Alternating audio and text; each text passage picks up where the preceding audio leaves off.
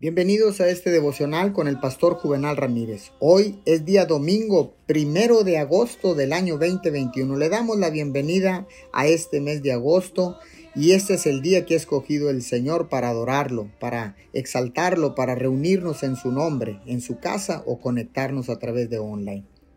La palabra dice en primera de Samuel 36, mas David se fortaleció en Jehová su Dios. Si ha tratado con el desánimo en su vida, sabe que puede robarle el entusiasmo y el gozo. Nos hace creer que fracasaremos antes de haber intentado tener éxito. En la palabra de Dios vemos que David trató con el desánimo, pero no dejó que ese sentimiento controlara su vida. Se enfrentó al desánimo negándose a ser cautivo de él. Se fortaleció en el Señor. Usted puede hacer lo mismo. Ya no tiene que vivir cautivo de los sentimientos de desánimo. La próxima vez que empiece a sentir desesperación o desánimo, dígase usted mismo, me niego a vivir en el desánimo. Dios es bueno y quiere que disfrute mi vida.